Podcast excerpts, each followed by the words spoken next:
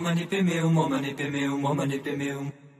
Padma sambhava padma sambhava padma sambhava padma sambhava um dalai lama um dalai lama um dalai lama.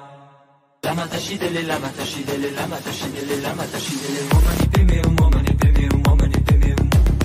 Padma sambhava padma sambhava padma. Welcome to Guys Open. I'm your host, Christopher Fisher, and today on the program we got John Fisher to talk about uh, a new book review. We haven't finished our old one, so we, we need to do that sometime soon as well. Uh, but we are going to start a brand new book review, and this is uh, Costin. I don't know how to say his name. Yeah, well, we just showed it, but uh, selective breeding and the birth of philosophy. Mhm. So, John, uh, say hello. Hello again. Hello again. Hello.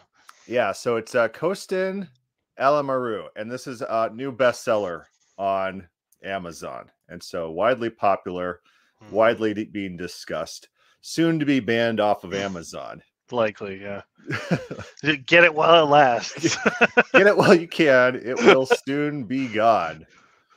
Yeah. But uh, so introduction to this book. This book came out, and it's by who people claim is a doxed Bap, and Bap is Bronze Age pervert. He he is an influential podcaster, and he's well known in Twitter circles for being like kind of like a a dumb bodybuilding a type of guy. Turns out Yale PhD wrote best-selling book uh, on uh, genetic selection.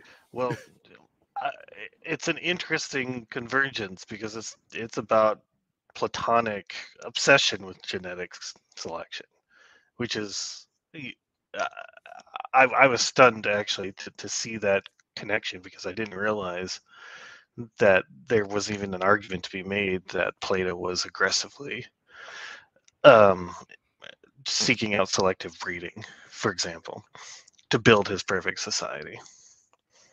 Right. And it's interesting. You did come on the podcast when we are talking about uh, ancient Semitic concepts of blood relation, blood family, how how people the same family group had the same blood, and this tribal instinct that's embedded within, uh, for example, Israelite society, where we see that throughout the Bible, where there there is this inherent tribalism, and th- it talks about this a little bit. th- This this uh, this attempt to keep the bloodlines pure, to keep uh, everyone within the same genetic lineage. You see times where they they bring in outsiders, um, but it'll come in come in waves. At, at one point, they'll want outsiders, and at one point, they'll want only people of the tribe to have offspring with. And it's probably, if I were to guess, uh, the availability of women is probably the biggest uh, selector of that. I, I mean, you see this with royalty all the time, though. Uh, the Egyptians were famous for inbreeding. Uh, This is why when people talk about Cleopatra, that she had to be Greek is because she's from a line that was Greek originally and was obsessive with inbreeding. Uh, the British, uh, not the British, though, the European aristocracy started interbreeding only with each other so much that they started having a lot of genetic issues. Habsburg dynasty had had this famous thing called the Habsburg chin because of how aggressively they just bred within each their own group, and so they had this just super prominent jaw. And so so these demands from like people in charge that you need to you need to keep the the top level as pure as possible has always been a thing. I just didn't realize it was also in Plato. And so uh Costin here, he talks about how um certain sects of Jews are all within five cousins of each other. You know, there's there's that much uh, selective inbreeding. Mhm. It turns out he himself is half Jewish. He had published his genetic results. And so one thing you do see, and you see it whatever movement you go into, like the top thought leaders tend to be Jewish. Like uh, we'll take, for example, Milton Friedman, uh, a Jewish individual. He pioneered the libertarian movement. Uh, he didn't have any contact with his son, who also turned out to be a big freedom loving libertarian, big in the movement as well, even though he was not raised by his father. and there's the the grandson Patrick Friedman is also a libertarian. There seems to be some sort of genetic lineage, not based on parenting style, that's just inherent in this family, and they're they're thought leaders within this movement. And you'll see that uh, throughout society, throughout any movement that you come across within uh, communist Russia, about 70 to 80% of those people running the revolution were, in fact, Jewish. It's an interesting dynamic that you see there. Yep. like, yes, that is correct. Yes. um, so, uh, he does make some astute observations about how society runs in particular and there's there's a lot of interesting takes away take takeaways from this. Because the sexual market is the pinnacle of every other market. Men in particular in particular are motivated to do only what it takes to secure sexual intercourse with mates of their choosing and in many cases certainty over the issue of intercourse which which is offspring. And so what he's claiming here is that all male action is being driven towards being able to select mates of their choosing, to be able to pick from a multiple of women and pick the best women for oneself. And what, what do children do in this equation? Children somewhat guarantee that that wife is going to stay loyal to you once she's attached herself to you. And so th- this is his claim. I, I think it is fairly accurate that that's that is what drives men for status. That's what drives men for fame. In most cases, not all. There's people like uh, Nikolai Tel- Tesla who who spends 80 100 hours a week working without a woman in sight. But Tesla wasn't driven for fame. Right. He he's just massively autistic, we'll say. Yeah. Uh, Uh, like like he's been promoted uh, sort of resuscitated. It was actually Thomas Edison who was obsessed with fame. Right. Yes. But Tesla was not doing everything he is doing for sexual sexual mating strategy. Right. Right. Uh, he was he was basically a, an incel, and uh, he it's I he mean, I could have been if I, I, he I would say incel. I, I would say asexual. yeah asexual, but he is the exception. Most other males are motivi- motiv- motivated by access to women. Why do you want that promotion? So you could get more money. Why do you want more money? So you could attract a, a better spouse, or once you have your spouse, Yeah. to keep her happy, to grow your family, to, to make this life. And so there is there is a pretty clear indicator that this is how society operates. Men are in competition for women. And so this this creates interesting dynamics with things that we're seeing going on in today's world with uh, the sexual revolution, with uh, liberation, with uh, feminism. All right, I'm trying to scroll over. So this is what I found interesting. He points out that there's times within Roman history that there there had to be laws. For example, Augustus had Yeah. to put a tax on bachelors. Yep. Yeah, he's- and he- he effectively he's trying to criminalize bachelors to get them to work. Uh, I didn't know until he mentioned it that it, it wasn't. It, it failed. His attempts to use that as a way to get people to get married failed right. because So people would rather pay extra money than than feel what they consider the bondage of marriage. Right. So And- these are high value males Yeah. and they're able to attract women. Their uh, prostitution is completely legal. Yeah. They have unlimited access to women. They have no incentive to start a family. Starting families and raising families is not innate in men. It- which is uh, like like all this idea this that you couldn't call a society like rome any less patriarchal than like like they are the stereotypical patriarchal society and yet these men had no interest in being the patriarchs they would rather fritter around than bind themselves I, I, I think that's true. There's a Scott Adams cartoon that uh, he drew about uh, hypothesizing what would happen if we all had holodecks. And the cartoon, the joke was this woman comes to Dilbert's house looking to see if Dilbert's available to go on a date. And the joke is that he's a nerdy, nerdy engineer that no woman would rightfully want in, in the current world. Uh, but he's too wrapped up in this holodeck. He's been in there for months and, and hasn't exited. So he's not available for this date with this attractive lady who's just seeking any male company. and so if, if you gave a man everything he wants, uh, unlimited access to women, unlimited money, unlimited free time. He'd play video games, and uh, I mean that that's why the you have the more vulgar comment porn and video games porn and video that, that's what that's what men are doing nowadays. That's what they're doing right now rather than wanting to get married. Right and and so w- this is this is our takeaway is to the effect that society disincentivizes getting marriage getting married it disincentivizes taking military aged men and investing them in society and having them work for for the care of society and it destroys the social cohesion.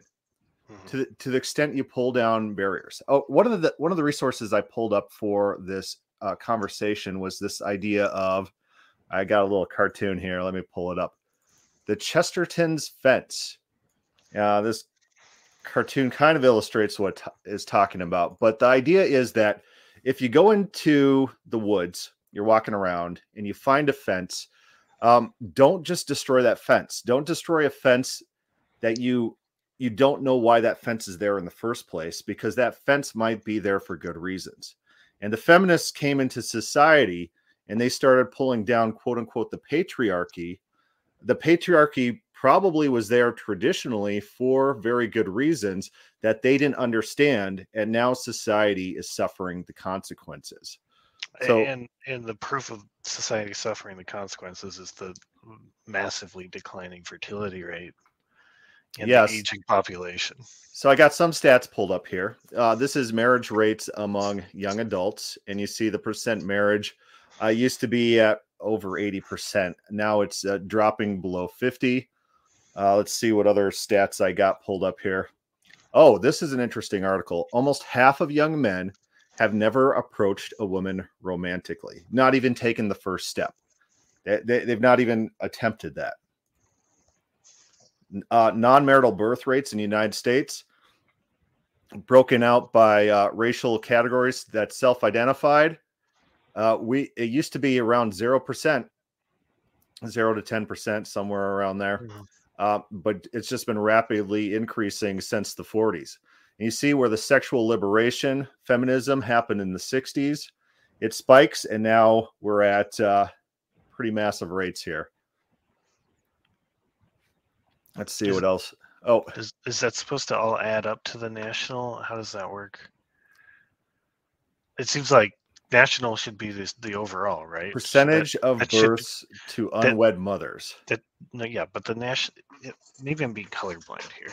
Oh, that's black at the top, not national.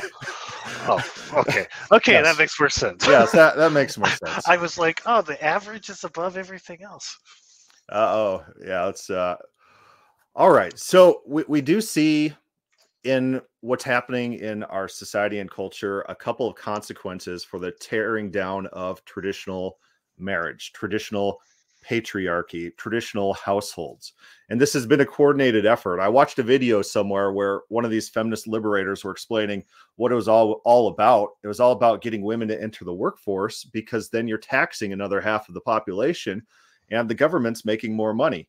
And w- what happens as a result? All these kids are thrown into institutions. They're institutionalized. They don't yeah, grow up around their parents. the kids, and they can control what they think yeah so all these negative consequences i don't think it, this wasn't planned it was in fact planned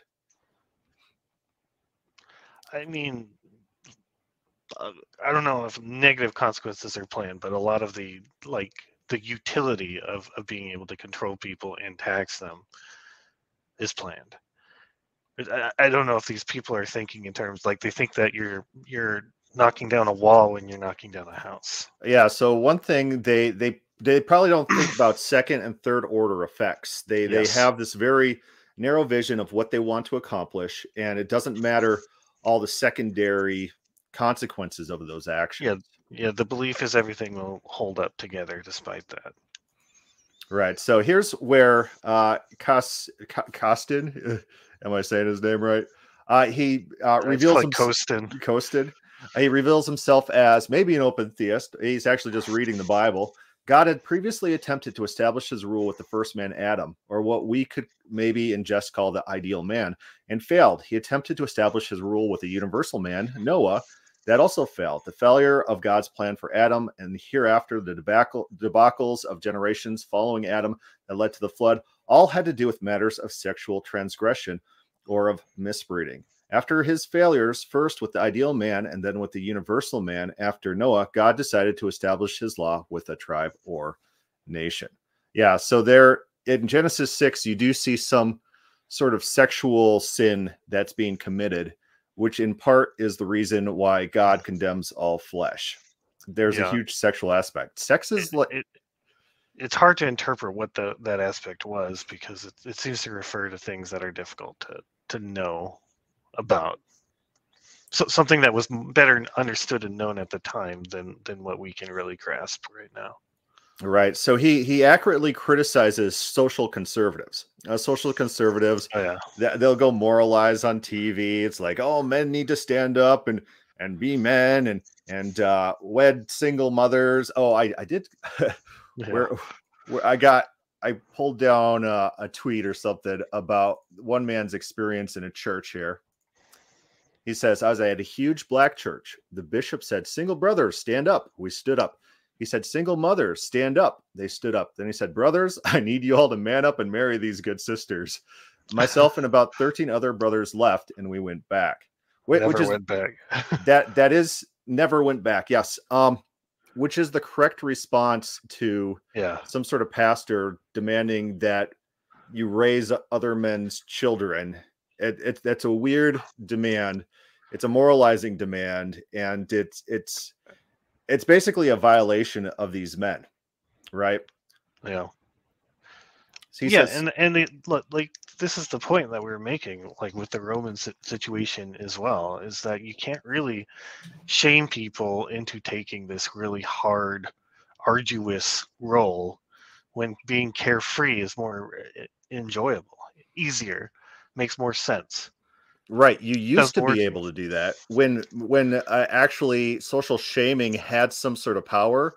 Like in World War One, women would go around with white feathers, and if there was a man who was not in the military and over fighting in the trenches with with mustard gas and getting himself killed, they'd they'd call him a coward and they'd give him these white feathers. yeah And and this was a huge campaign to get men through shame to volunteer to go die in some war for who knows what.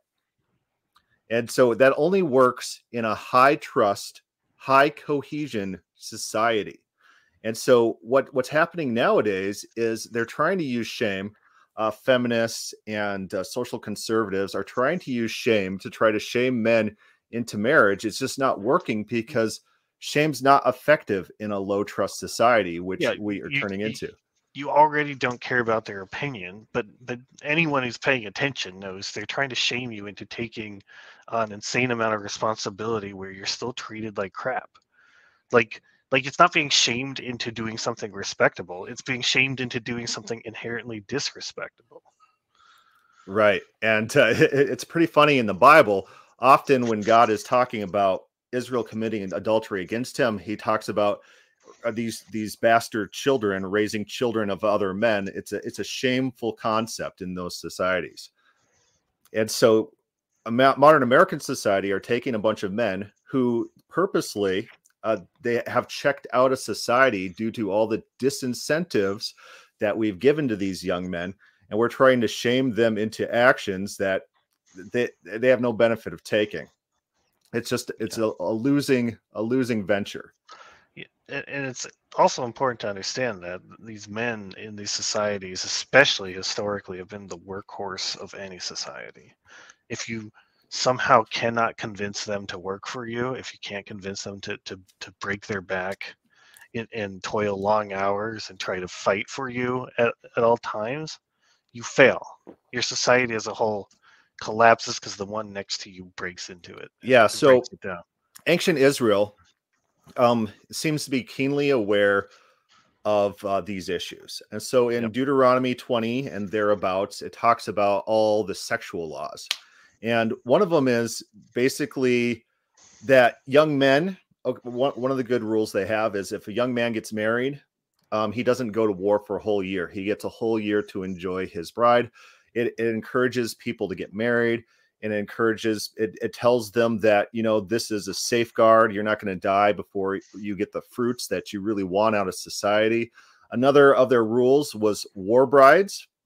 Let's say let's say you are a dis uh, you're like a socially awkward young man in america.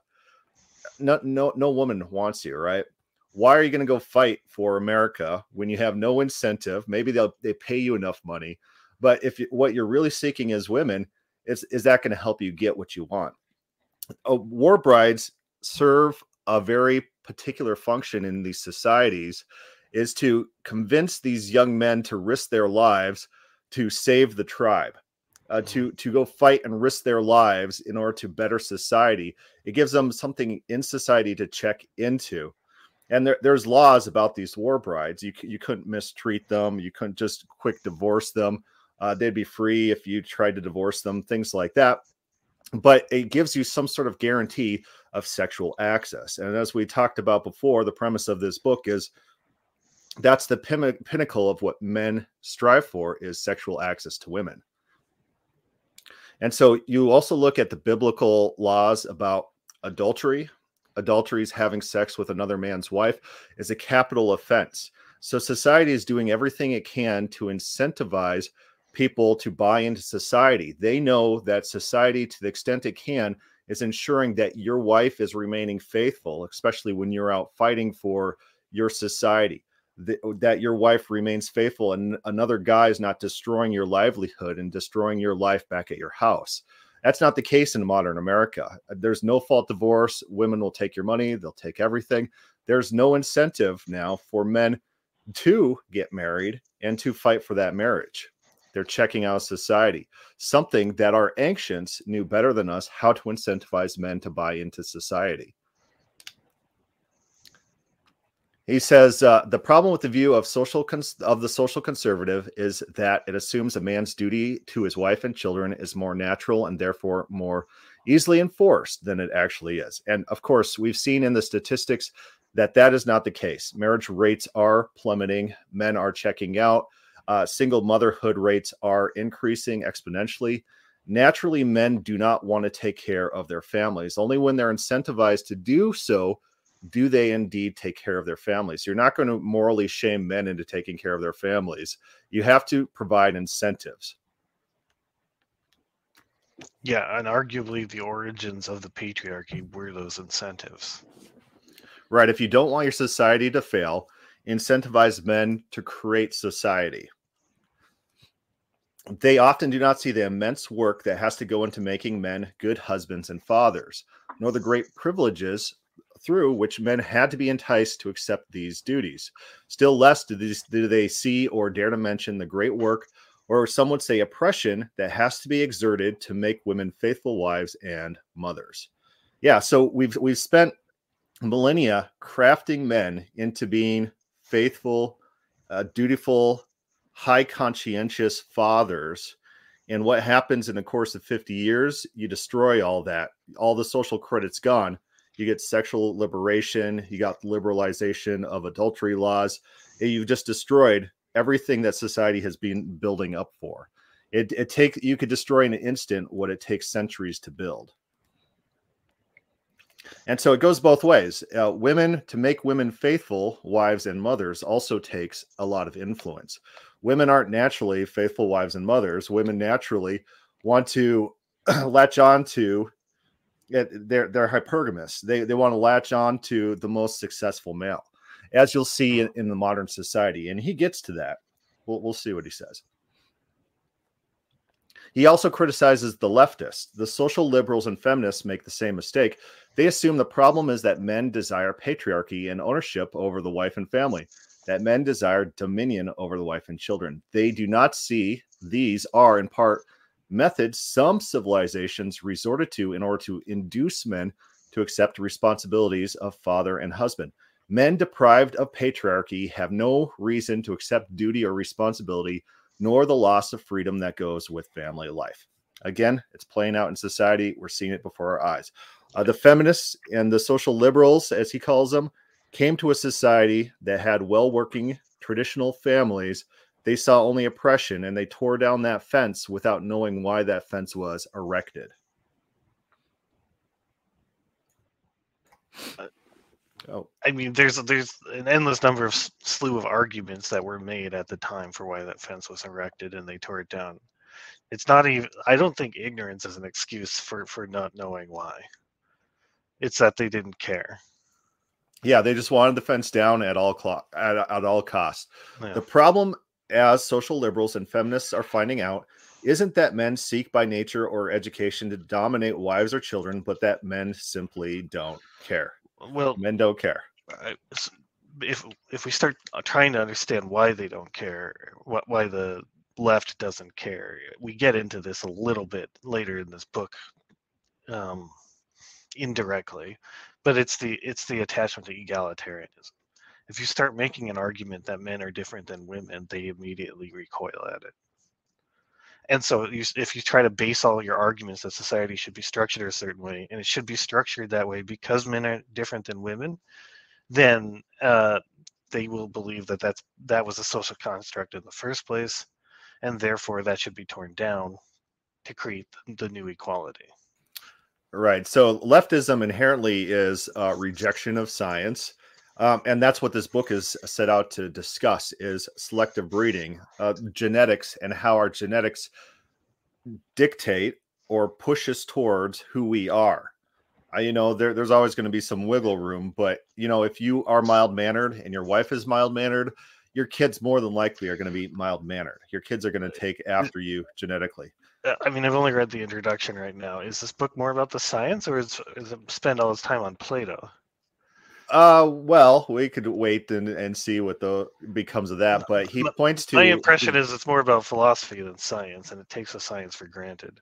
Right, but he points to all the studies and stuff like that. That uh, ge- the genetic, the the revolution in genetic science over even the last twenty years has been astounding, and there's there's no reason except for adherence to some sort of ideological persuasion that they're de- they're denying things like IQ is hereditable hereditable that it's you can inherit IQ. If two smart parents breed, they're going to have a smart kid. If two tall parents breed, they're going to have a tall kid.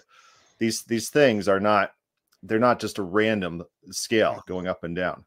And but that's that that needs to be denied by the political left because the implications that our behavior is genetic destroys all sorts of victim narratives. Oh, these destroys, people this destroys the uh, appeal to egalitarianism it as, just, the, as the principal virtue, which the victim narratives rely on. Yeah, we're we're all equal, and in a in a just society, we would all have equal outcomes. Everything would be statistically yeah. the same, which is a complete lie, complete fabrication. And so these things need to be censored. People need to be thrown out of their professions, Nobel prizes taken away from people for just uttering just plain scientific fact. So, oh, but I, I would also like to say that again, this this whole leftist movement, of course, we we started this book by saying that it's all about people struggling to dominate in the sexual marketplace. The, this social revolution is no different. And so, Mystery Grove has an interesting tweet out there that I will pull up he's got a couple of them. But he says, reminder communism is when ugly, deformed freaks make it illegal to be normal and rob or kill all the successful people out of petty resentment and cruelty. The ideology is all just window dressing. And so you, you got all these people in society who come from the lesser desired rungs. That's what typically makes up leftism.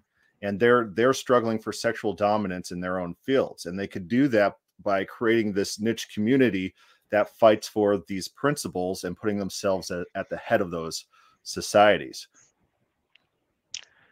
Uh, it reminds me of the uh, the weird finding. I think it.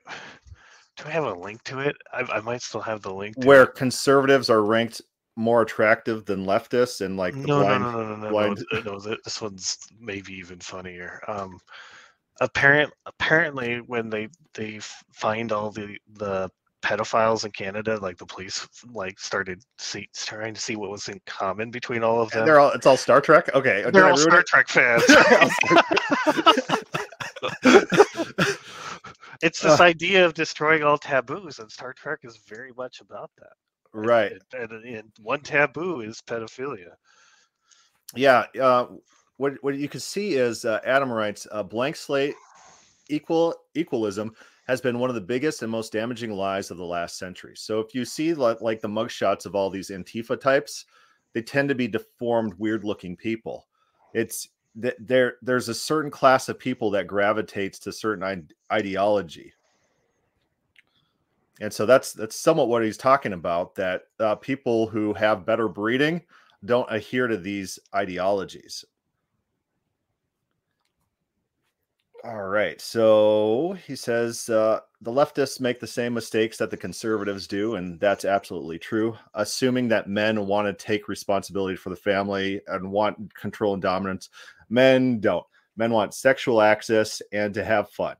Uh, that that's all. That's all men want. Uh, that make them happy. If if you're in some sort of uh, post-apocalyptic situation and you're running a gang of men, that's what they want. They don't want to build families and settle down. Yeah, raid, loot, and pillage. Yeah, he says Well, like every man's a pirate underneath it all. It's very telling that to solve this problem, both social conservatives and some feminists have are resorting to shaming men into accepting responsibilities of father and husband. Both often exhort and even hector unmarried men to man up. This happens so often that it's become a running joke or cliche in some circles. And yeah, we pulled up that tweet. It's like, yeah, these pastors who are doing this, oh, just just marry up. It's like these men have no incentive. You've disincentivized them. Uh, conservatives, uh, right wingers, you have let society degrade through all your ceding of territory to feminism in this effort to placate these women. You've destroyed families. You have destroyed the social fabric. Boomer conservatives have done this. So men seek status above all because it is attractive to women. Right. So men don't seek status for its own sake. Not typically. Men seek status because it gives them access to women. If men become rock stars, why? Because women love rock. If women did not love rock stars, we would see a whole lot less musical bands. Yeah, right. People performing. Men want access to women. Women are attracted to people who have status. So men go through this pony show in order to attract them through these status games. Yeah, I mean, men tend to show extremes in all kinds of different ways, and and they they seek out weird and esoteric things. There are so many niches YouTube communities, and all, almost all of them are dominated by men. Uh, you know, programming stuff, weird uh, like lore for all these like weird stories. I think 40k is almost all a, a male audience, for example. Yeah, there was an article I just saw online that said meet the women who play 40k, and then it's uh it's a trans dude. It's it's it's like a dude in a dress. Yeah, that was the that was that's the joke about esports too. Is that all the all the women who are stars in esports are Yeah. actually trans men? Yeah, it's like they're all dudes. It's like all, all the best speed runners, all the best speed, all the best speed runners. runners. They're all dudes in dresses. Yeah, that- yeah. That's because men men So- do get But but they're not they're not actually dude that. The speedrunners are not trying to attract women by being the best. I think they've speedrunner. given up. I I feel like that that's the only thing they got But- but- left. But so there's there's something in the psyche of men to just sort of like be competitive, and it, and uh, all I'm saying is that the biological trigger to be competitive uh, has the side effect of attracting women. Right. because it creates status in general. And if speedrunning became this insane popular thing uh, among men, I, you know, women would be into that. and then it- all the trans people wouldn't get any It's- placing. it's it's it's where we started like pretending nerdy was cool for a while. Like uh, that was the whole I don't know 2000s with the whole Big Bang Theory era where they're trying to say nerdy is cool, and, and then like people are all trying to be sort of like half science geek. Right. Um, It, it's always a continual psyop on both men and women. They're like, Yeah. women, look, look, the, these are the guys you should be attracted to. And they're like, hey, men, you should be attracted to fat ladies. And the bo- body shape and size doesn't matter unless you're a woman seeking a man. then you can body shame all you want. But if you're a man seeking a woman, you should even like dudes in dresses should be your thing. Uh, yeah, but but but, but th- this is dem- demonstrably the most ridiculous shaming thing. You can now you can never shame a man into wanting to be with a transsexual. Like it, it's it just doesn't work. And they've tried it. You've seen it. You've seen multiple times where they try to do it, and it just fail, falls flat on its face. Man would rather be castrated. Yeah, there was a study I just saw on Twitter that someone was posting around that people still see like homosexual acts as closely related to seeing maggots, right? There's like an inherent disgust that is genetically bred into us, this revulsion to same sex attraction. So I'm going to scroll forward a little bit. it says first precisely through the ideal of chastity and the grudging concessions made therefore to monogamy alone is possible that christianity stabilized family life and thereby promoted in many cases uh, salutary and steady but not malthusian increase in population. So i found this sentence interesting because what does christianity do? It promotes monogamy and in a society where you have roughly 50% women 50% men that will ensure that lower tier men actually have access to women to marry. Yeah. Because absent that, what do we see? What do we see in today's society is all the women, you got women who are fives thinking that they could secure a man who's a nine and then turning 30, turning 40 and being childless. Uh, because it, it, society has lied to them. Uh, a top tier man will have sexual relations with a lower tier woman, but he won't marry that woman. It'll give her this false sense of reality. And so, what what does that leave you with? It leaves you with the bottom portion, 80% of women, uh, sad, rejected, dejected, and leaves you with the bottom 90% of men sad and dejected as well. They weren't able to secure a mate in a timely fashion. Uh, he talks a little bit later here about how what this does is it creates a hierarchy in which the top 10% of both genders are living fabulous fabulous lives but everyone else is suffering. Society suffers as a result when you do not enforce monogamy. Uh, yeah and this is in a large way happening right now. Uh, one thing that's interesting uh, if you if you try to think about this is that if you actually have enforced monogamy and you you restrict sexual relations to within marriage, which is what Christianity effectively did. What you do is if you have a positive birth rate, and we've all seen those demographic charts where they're they're pyramids or inverted pyramids. Right. If you have a pyramid, you you have a situation where men men women tend to marry up and men tend to marry down, right? So in a pyramid shape, the men of a certain age are all looking at the women lower in age than them. And in a, in a pyramid shape, there's more women actually than men. And so it's not like it's a 50 50 pairing. Men actually have a better selection in a positive birth rate society and will always have that. But it, in, in the case where your population is declining, it's like it comes starts going in free fall because it's the opposite is that uh, women rule the dating market in that sense. Because yeah, there's, there's all these men competing over a few, a dwindling amount of women. Yeah, imagine being a Chinese male in today's yeah. China society, where men outnumber women. What is it like three to one or something like that? Something terrible. You just you have no options. Yeah, and, and so so basically, men will conform to whatever women want, and it completely feminizes the society at that point. Oh, yeah, I, there was another tweet. I didn't pull it down, but uh, it, it was basically like uh, if you want women to be be uh, jackboot wearing, right wing, uh, anti immigration, uh, join the Nazi party, doing the hail salute. The fastest way to do that is to just allow open immigration just to women. they will in mass yeah, uh, riot to shut down immigration because yeah. the sexual marketplace dynamics would be heavily thrust against them. Yeah. So Eh, right now our immigration is importing mostly mostly you men. know young men yeah and so it doesn't affect them and uh, they're they're free without consequence to say, oh, let's let everyone in.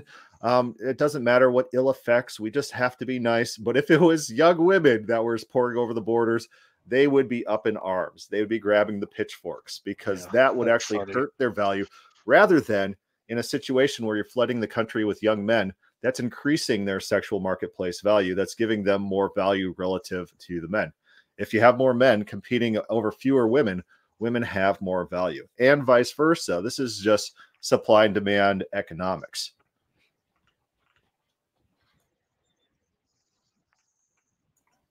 All right. So he talks about some of the effects of Christianity, which uh, you could uh, give or take. Yeah, he says monotheism. He says that the restriction against cousin marriages is a very important one. It's, uh, it's apparently one we we don't take as seriously as we need to because, like, at least we know with the the the uh, monarchies of the past, they very much did not practice this, and that's what started leading to all these problems in, in Egypt, and like I said, with Habsburgs and a lot of European dynasties, and definitely throughout the world they started the inbreeding was bad for them long term. hmm So he, he talks about the genetic effects of Christianity, which he sees as negative. This democratizing of breeding, which is which is interesting. I, I pulled up another stat, which we pulled on the screen very briefly, that very few men within history has have actually bred, have actually passed on their genetics, and uh, here is that. Yeah, I want to be careful about this, but point it out first. Except maybe maybe 40 or 30 percent of men have ever reproduced, whereas double that percent of women have ever reproduced. Okay, so here's the thing. We so the the argument that is often made around this this fact, which you, you get this fact from genetics, right? The argument that's often made around it is that women are, are pickier than men, which I think there's lots of reasons to say women are pickier than men and are only picking the best men. But I don't think this particular thing is proof of that. And the reason is that we don't live in a society, well, most of human history has not been a society where uh, the sexual marketplace was the sole determining factor in pairing.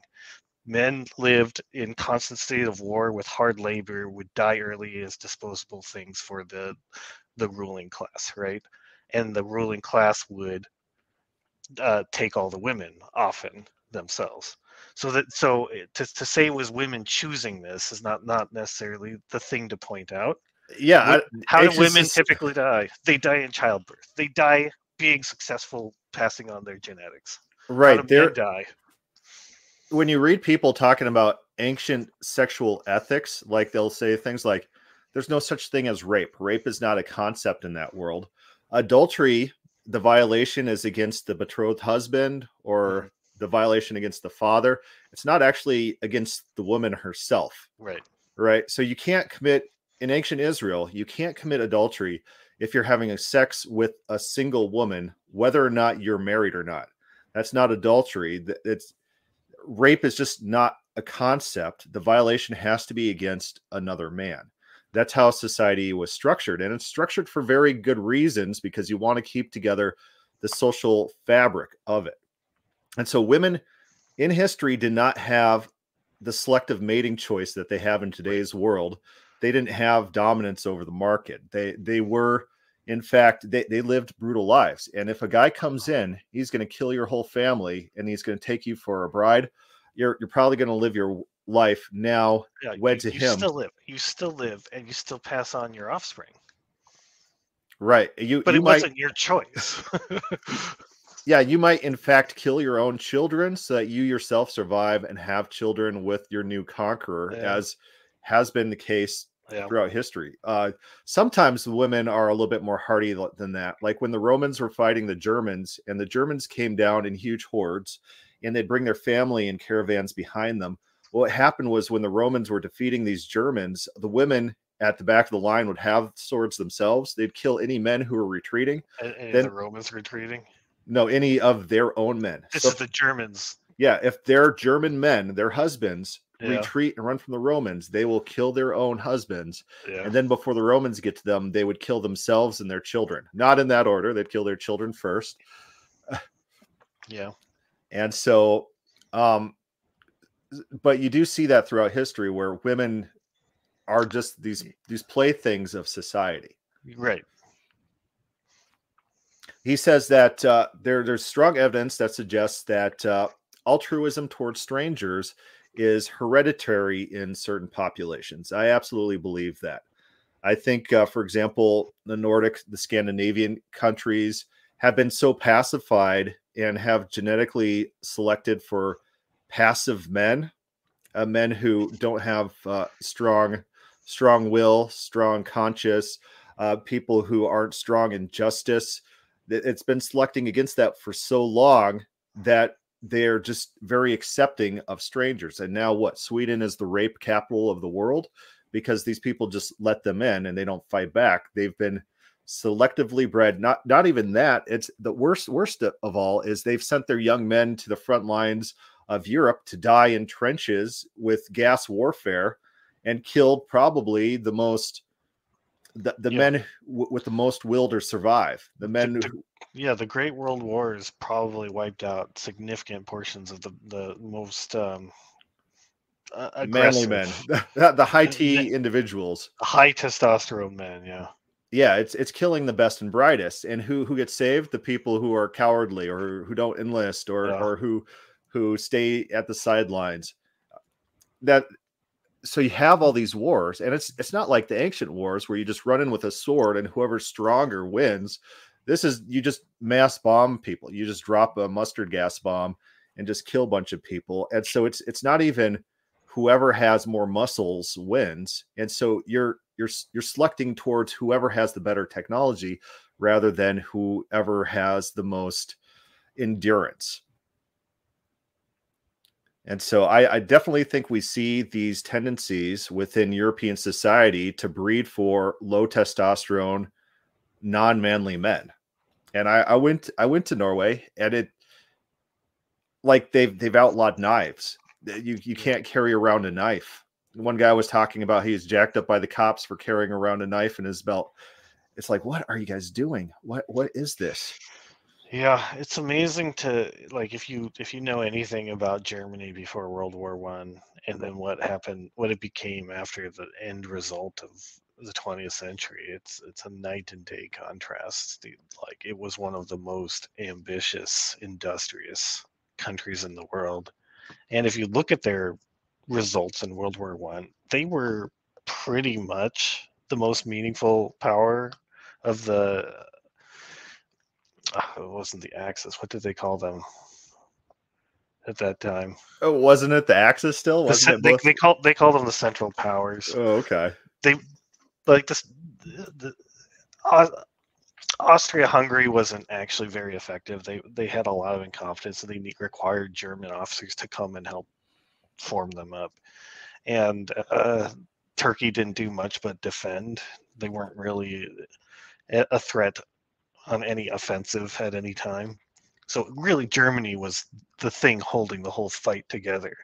And so, if you look at the the war that happened, World War One, it's Germany against uh, everyone, everyone, and they held their own so much that you know they ended the war. The armistice happened, and they still hadn't had a single foot on their territory at the point of the armistice. So, so it was an, like they did a Hercule, Herculean job in that war, and and arguably that that might be related to why people wanted the war in the first place, is they saw Germany as a threat. Yeah, then they do, did it again in World War II. Oh, yeah. What what is Mussolini doing? He's he's he's thwarting Hitler by invading Greece at inopportune times, forcing delays in the Russian campaign, and just take all the Germans thought these these Italians were worthless, that they were propping them up, and they surrender almost immediately once yeah. they're invaded, and so they're doing all the heavy lifting in both wars. Yeah. And I do have an interesting chart and, and, and, it wiped out all of the uh, the strong Germans, most of them. Right, and let's not forget the denazification that happened after yep. World War yep. II, in yep. which there were there was mass retaliation killings against anyone associated with the regime. Um, that's that's not talked about in today's society. There's there's a good documentary that's posted on YouTube about all the post World War II retaliation killings of anyone associated. But I, I did get this graph. I think it's from Charles Murray's Human Accomplishments that Mhm. show like 97% of all generally agreed major historical accomplishments in arts and science are since the 14th century are made by males born in a small area of northern Europe. Now I, I'm Norwegian, so I'm not in this cluster. I'm Well, we are actually because No, I did my- We're fifty percent Norwegian, and then the rest of our genetics are in this cluster. no, I, I did German. DNA. I'm 90% Norwegian You are ninety percent. and Okay, 10% I've- English. Okay, I'm basing it off of Yeah. fifty percent. Yeah, you're you're basing by, by oral oral tradition. No, no, no, no. I actually I'm basing it off mom's side took took and and the dad took his own test as well, and I'm just taking fifty percent of all. yeah, that's probably a bad thing. You just- you probably just get the get the test. just got to get the test. But I'm not represented here, so this is not like self-serving Uh-huh. bias. yeah, that's why you haven't invented anything. I see. Yeah, I have not I invented it. you Nor- you weak Norwegian. Yeah, Unlike me. I have a- uh, I have invented an expedited way to give spankings, distribute them to seven kids in a day. No, I don't know. Yeah. but uh yeah so this is an interesting claim what that points to is that there's something going on within this small area of the world within this time frame that sets them apart from the rest of the world in some fashion and uh, what is it the combination of intelligence and entre- entrepreneurship um, innovation some sort of drive for freedom because uh, uh, Germans aren't aren't like the highest IQ population in the world. Uh, the Asian populations are tend to be not, higher. Not, not today. Not today. Okay, maybe back then. Okay, Like- may, uh, you really you really got to compare the people at the time especially before the 19th century the 18th century was an incredible time of europe had a lot of peace in that time period post napoleon but before world war one that portion of the world was not racked with wars in in the way they started moving on to colonialism instead and so that allowed a lot of prosperity to happen uh, speaking of colonialism, your your fiance just walked in. Yeah sure the culture of civility on which liberal private society is built is inconceivable without this preparatory work done by Christianity, and which was carried out most effectively at the root, determining who married who, and therefore, I gotta flip the page here, what kind of children were to be born. And so he correctly points out that Christianity had a huge effect on what type of populations bred and expanded. And I think it did a very good job of selecting for a peaceful, well ordered society that was fairly functioning, eh, that, that actually actually was able to produce and uh, give us standards of living that we loved. And so, what happened in the modern world is people saw this and they thought that it was exportable to just any population. And what happens? We bring democracy to Palestine. Uh, George Bush does, and he says, "Okay, you guys vote for whoever you want." They vote. They vote Hamas in power, and then George Bush is like, "Oh, we didn't want that. Uh, let's do. Let's You're not allowed. You're not allowed." Uh, in Yemen, Hillary Clinton said, "Okay, we're going to do democracy, but uh, this time uh, we're only going to put one candidate on the ballot." And so Right. uh, then our guy will be in power. He isn't in power for like a week before he's overthrown by the, by the local populations. This is a population that's wholly unsuited. This is what happened with Niger too. So I don't know if you've paid attention. Niger just had a rebellion just recently. Uh, this is the place where it's right next to Nigeria. It was French occupied, and they got all of their. Um, I think it was uranium. I I think it's uranium for their for their power plants.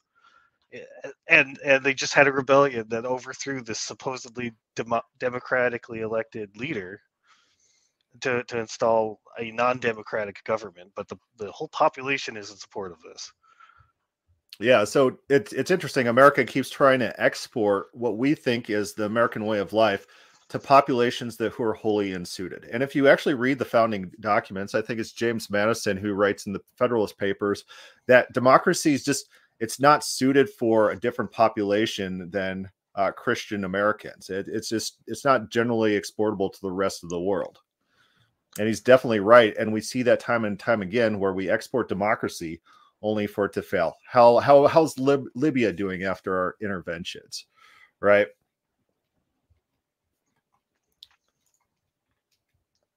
All right, I'm going to skip over his Plato and Aristotle stuff. He makes claims, but he doesn't back them up. So, unless you want to talk about his claims about Plato and Aristotle, Well, actually, I thought his claims about about Plato and Aristotle are, are I, I think it's probably the, the point of his book. He, he keeps arguing that's the point of his book, so it's probably worth talking about it right now. yes, I- If you want to, if you want to continue talking about his book past the introduction, yes. Uh, right. Well, one of his claims, it was funny. He's he said, well, Plato had this work in which he talks about uh, tyranny and stuff like that, but uh, Socrates, uh, uh, Socrates, who's usually the main character, is not who he's championing as the main character and makes weak arguments, and so. Plato was actually championing this other guy as those guy that guy having the correct views. Like, maybe- he's he, he- the the argument is that Maybe. Plato's being a little bit subversive by by making his own character to be the simpleton, simpleton, and the person he's dialoguing with to be the actual hard to argue. And sometimes you see that, like in Timaeus, where Timaeus is actually the guy giving all the Neoplatonistic uh, philosophy, uh, Platonism, different hypostases, and the ideas about God. And then Socrates is the passive listener, just kind of asking questions. So you do sometimes see that within his work. Right, because so typically uh, in all of Plato's works, and Plato's the one who, who essentially wrote all- like everything we know of Socrates is what Plato wrote. Plato has Socrates like make fools of everyone he's talking to, right? And so it's the same, same thing with this guy Critias, who's supposed to be made fool of by Plato, and he's saying it's actually the other way around.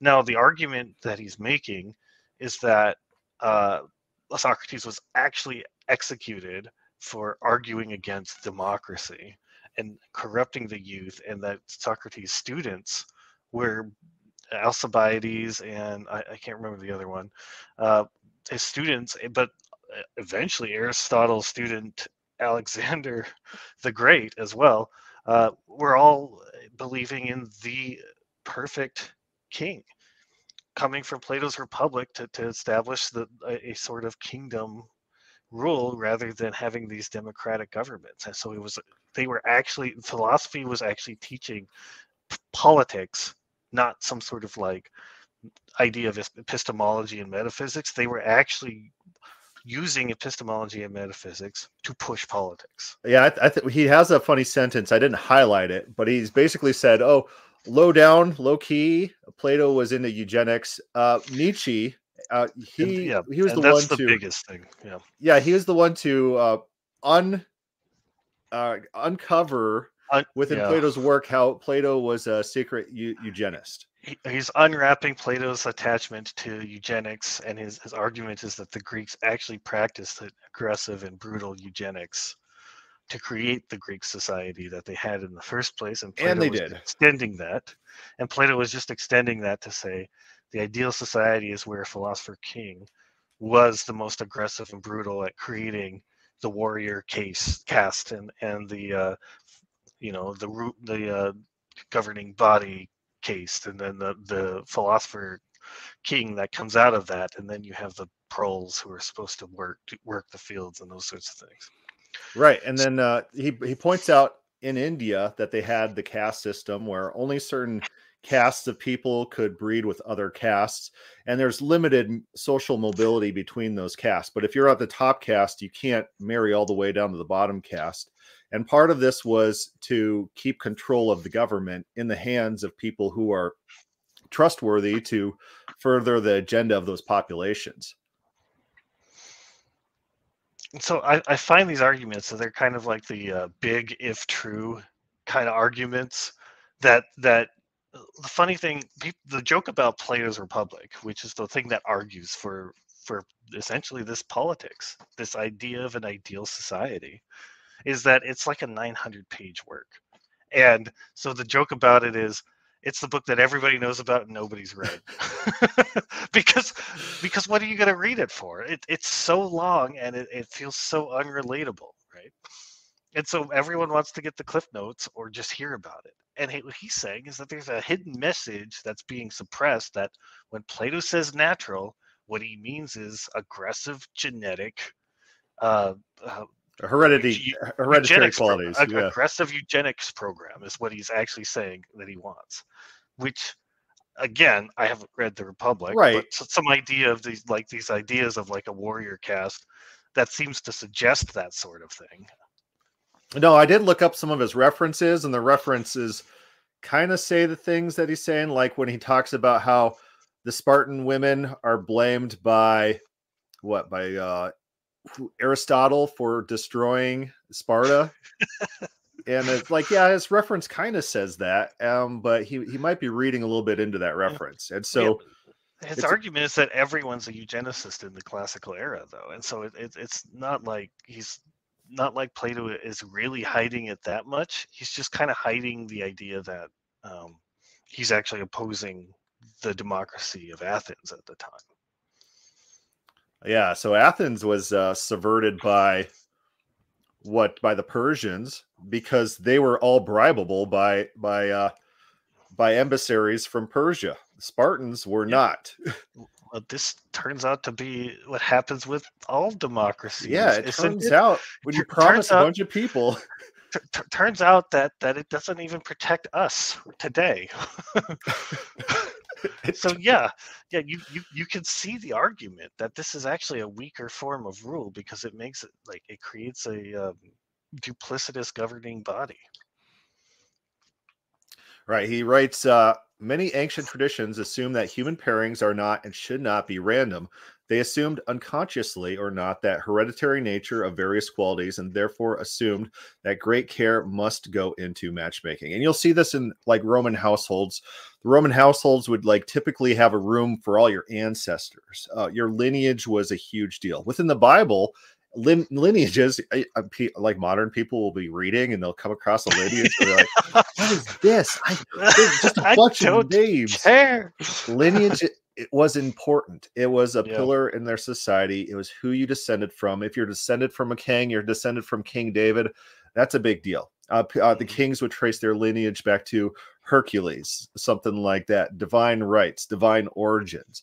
They say, I have this lineage, I have this blood in me, the blood of gods, which gives me some sort of inherent right that other normie people do not have yeah, and that's one of the weird things about the the very ancient lineages. It didn't really happen that much in the Bible. It it did in Genesis, in the sense that you have the the people from the longest ago had the longest lasting ages, right? They lived Methuselah's a thousand years old, that sort of thing. But in like the other the, the non biblical lineages, these people are lasting multiple thousands of years old, and some of them are actual gods. And so the idea is that the, the, the older ends up being the greater and the more more important. And, and, so you base your entire society off these lineages and rome was based off of those lineages as well and where'd they come from? They came from the great heroes of troy. They were resettled yeah. from troy. Exactly. Some more lineage. Yeah it's, it's all about we came from these heroes. Here's what our ancestors did. This blood flows through us. Uh, so mm-hmm. scrolling a couple pages forward, he talks about Marxism. Now, I, I read the Communist Manifesto like once or twice in my life, and uh, it struck me about in the Communist Manifesto, he does uh, Costin doesn't get to it in this book or within this intro chapter at all, but within within the Communist Manifesto, uh, Karl Marx, this this scraggly guy no girl would ever want at all ever unless she's paid maybe uh, he he wants sexual liberation of women, all women in common, and it's going to be this sexual utopia. Mm-hmm. And so it's like he did not have the foresight to see the hierarchies that would evolve as a result of these policies. It, Marxism is based on this fantasy that hierarchies can be abolished, whereas. Yes. And, this, this is the driving fact of trying to abolish ideas of even gender, which is push it being pushed today the idea of, of destroying the idea that there is a difference between men and women at all in any way shape or form is all driven by this idea that any all of these differences create hierarchy simply because there are differences and so all diversity is non-effect, non-meaningful, and, and doesn't change. Like everyone is basically the same because all diversity is is, has, is completely indistinct. Yeah. So here's the result of the sexual liberation. It's not what Marxists thought that everyone is uh, kumbaya, living all things in common. Yeah, that's his response. Yep. Abandoning conventional and traditional hierarchies that were no doubt oppressive has brought pain because modern man now comes face to face with a more primordial hierarchy, one yep. that is inescapable and uncanny. He's talking about the sexual marketplace where 10% mm hmm of the men attract 90% of the women and uh, 90% of the men live in misery. If you talk to most people, most men who have been on Tinder, they're they walk away completely dejected and depressed because most of them get no attention at all. They like they, they spend all their time doing their right swipes and get nothing except for uh, uh, clickbait kind of things and, and catfishes. Yeah. And and so like that's even more demoralizing that you finally think you you have something and then it's just more fraud, you know and so mm. it's a completely and it's not good for women either because they get all kinds of matches and get overwhelmed by it and, and don't know what to do with it. And, and so they they they start trying to talk to all the same guys thinking that oh okay well look look how much selection i have. Let me just start talking to these guys. And then those few guys are talking to a bunch of women so it doesn't really work out for the women who are looking for men either. Right and so they they have been given this false sense of reality where them, maybe being a five or six rated woman, can attract the nine rated men, but he's only interested in that brief sexual access. He's not interested in starting a family. And women if he's act- interested in that. If he didn't just swipe right on everything. Right.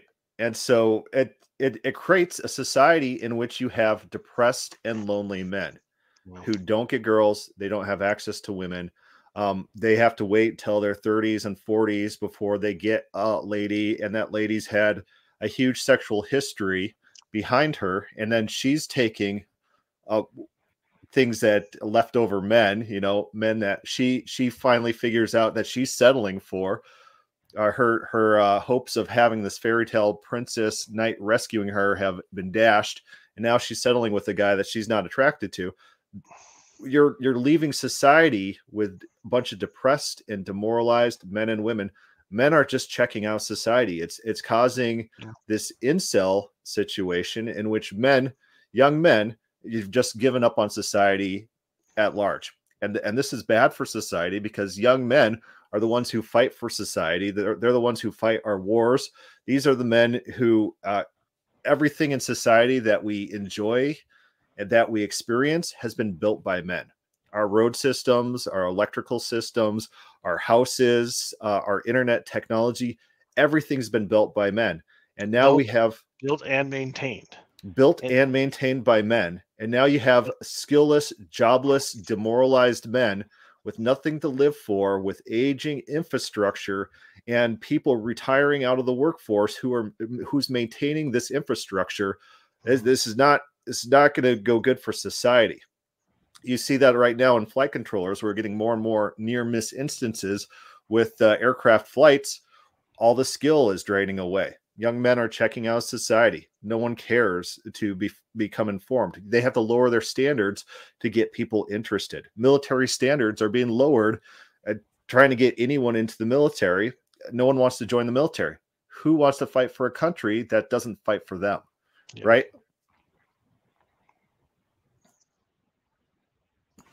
Freedom from socially and legally enforced monogamy, one boy for every girl, and vice versa, has led not to equality and happiness, but laid bare the unadorned and brutal hier- hier- hierarchical nature or brutal hierarchy of nature.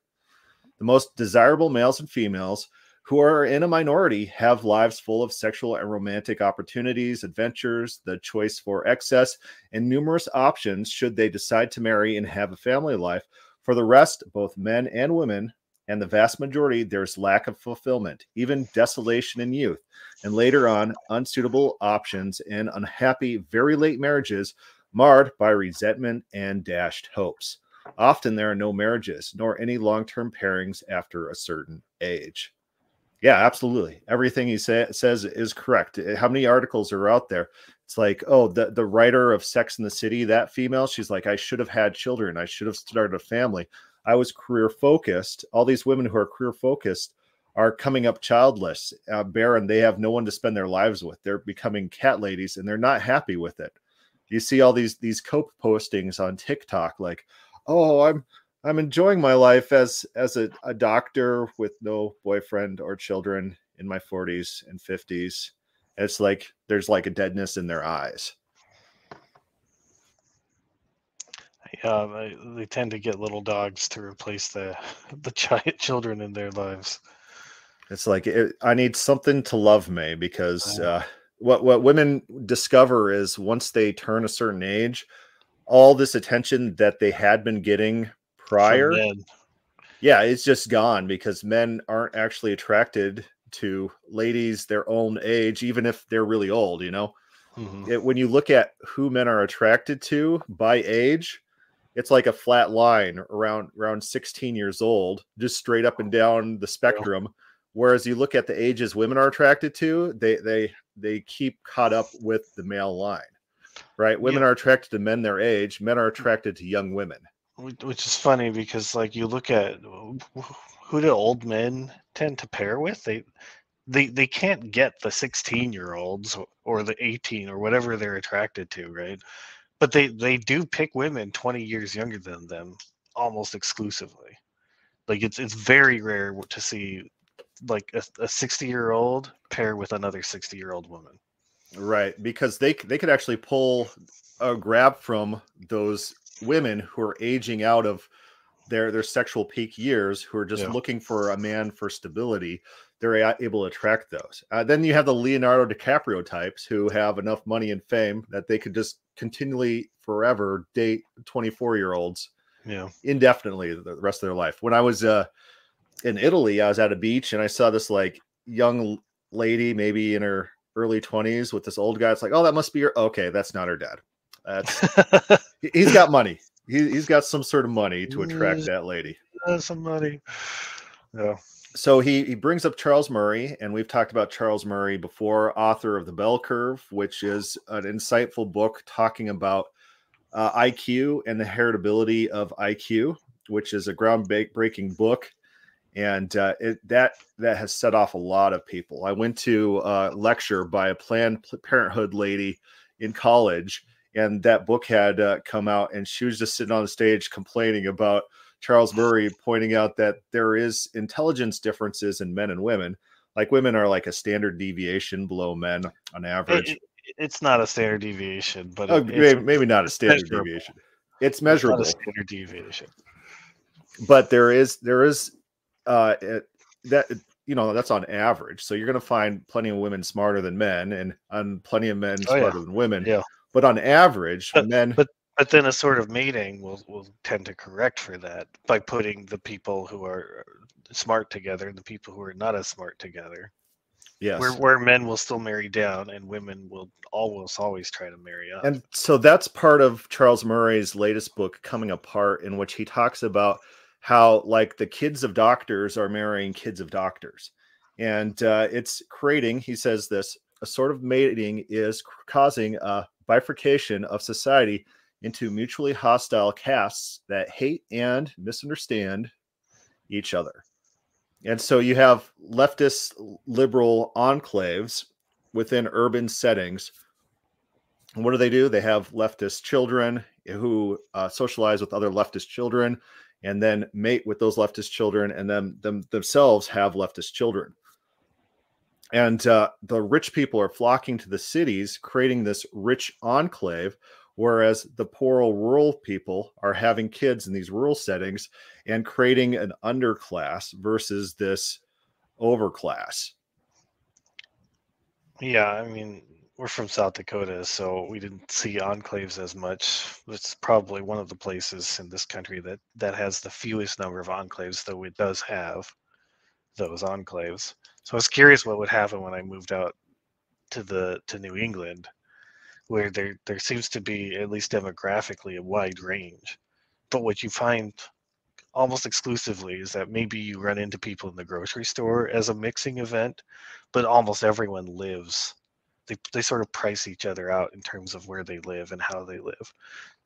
So, so they're creating these uh, these this sort of mating happens kind of through through economics when you can't do it through geography. Yeah, and that that's what these uh, rural housing units blocks. The uh, taxes are meant to be the great discriminator to make sure that the right type of people are living in the right places. Maybe you'll have a yeah. gated community with homeowner association some charges. Of these, some of these towns, the houses they only allow houses, and the houses have to have a certain size acreage, which guarantees that they're going to be a certain price. Mm-hmm. And so a lot of these places are creating these enclaves where only like like situated individuals are interacting. Inner inner city schools have the lower class individuals interacting with each other, mating with each other, creating what uh, Charles Murray sees as a very destructive thing for American society, where we have this class system emerging based on our breeding patterns. All right. So scrolling forward in his book. All right. Behind the Greek obsession with citizen quality, with excellence, with a personal and generational biological improvement lies the converse a deprecation of the life of the slave, or more generally, of the type of the man who lives only to live, who is willing to survive at any cost, or who is willing to accept uh, subservience to avoid death. I mean, I, I got a cough real quick, so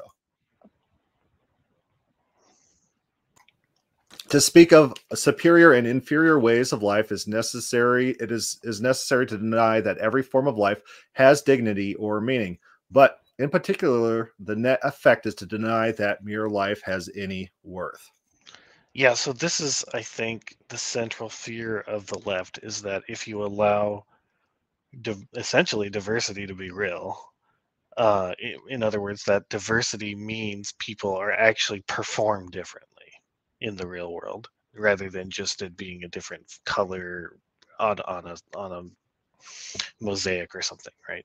If, it, if, if there's actual real differences in, in terms of real world performance then what that does is it creates a hierarchy which then trivializes the lives of people who are at the lower end of that hierarchy. I don't know if that's true but that is the fear. I don't think that's actually true and so he's he's making the point and everyone everyone seems to always force this argument. It goes to that point that that people's that life itself has no value and definitely he says the greeks thought this way that that life for the sake of living is not important. It is about becoming perfect.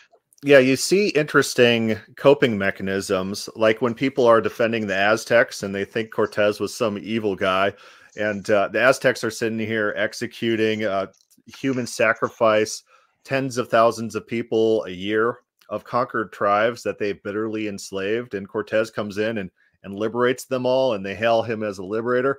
Uh, they think he's so terrible for destroying their culture because the Spanish Christian culture is just as good as the Aztec culture. They just have their ways of living, and Cortez just has his way of living, and he shouldn't be imposing on them uh, his Christian traditions. It, it it seems perversely anti-human. Uh, it, it seems very. Uh, the, the attempt is to try to say that all societies are equal, whereas clearly they're not. Clearly, some societies excel think, over others. I, I think if we are going to be honest about what the attempt is, it's to only target Christianity. It's not to say all societies are inherently equal. That's that's just a way to slide in. It's a target against Christianity. Yeah, so Cortez is so evil for stopping human trafficking and bringing Christianity to the people and liberating millions of uh, people under Aztec control. Uh, he's so evil for that, but they they're not evil. They they just have their way of life, and we shouldn't have interfered with that mass human sacrifice.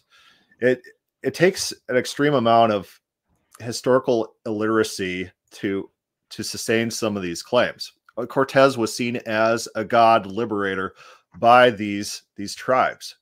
They they were the main force in his assault on the Aztecs. Uh, they loved Cortez at that time, And so we we're going against what the native populations thought about Cortez in our condemnation of Cortez.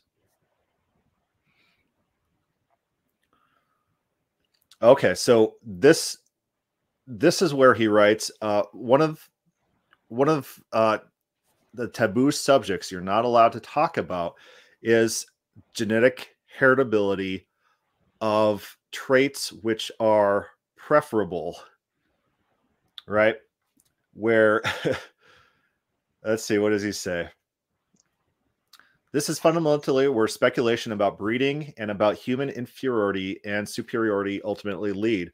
And it may be argued, maybe by a cynic, that this is maybe the most profound reason that speculations about human inequality are so painful to modern people and outrage our moral sense.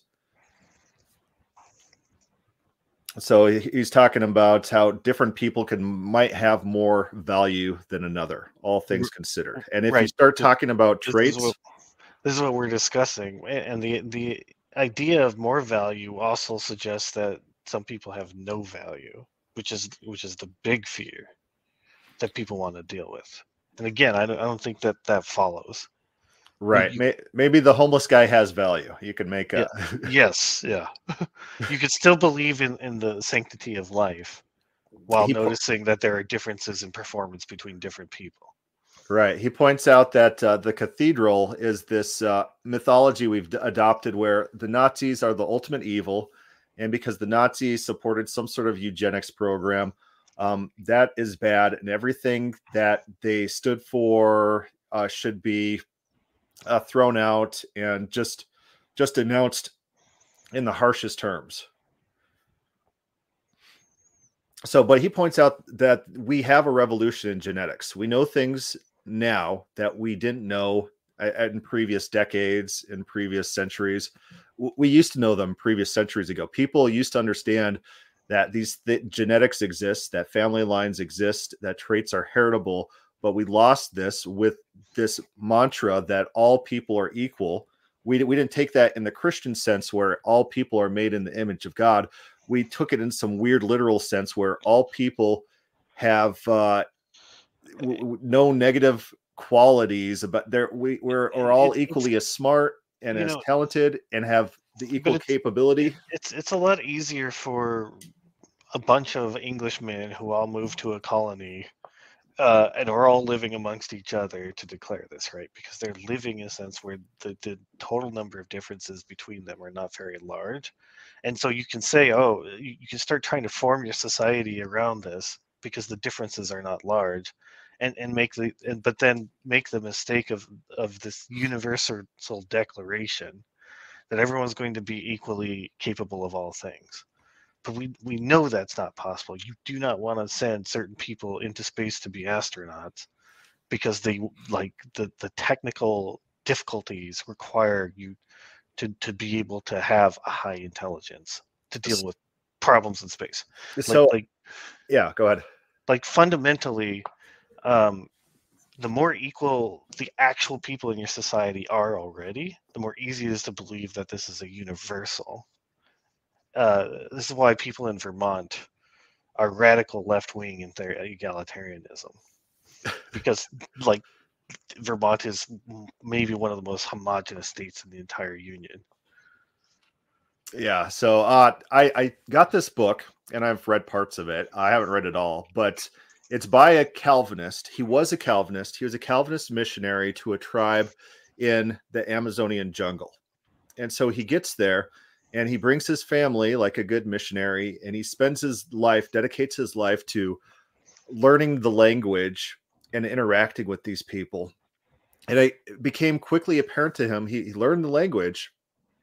It's all like these clicks and grunts but it's a very small language. They don't have the past tense, they don't have future tense.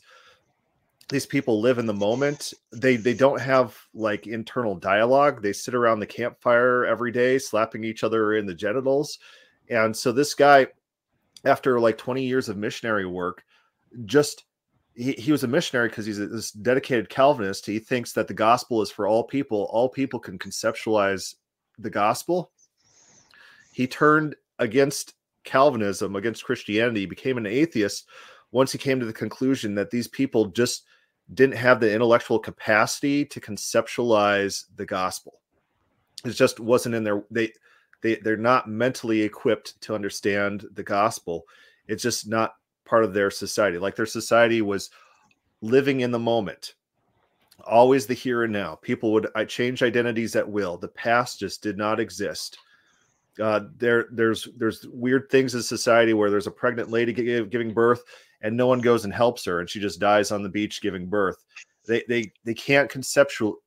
It's it's high time preference.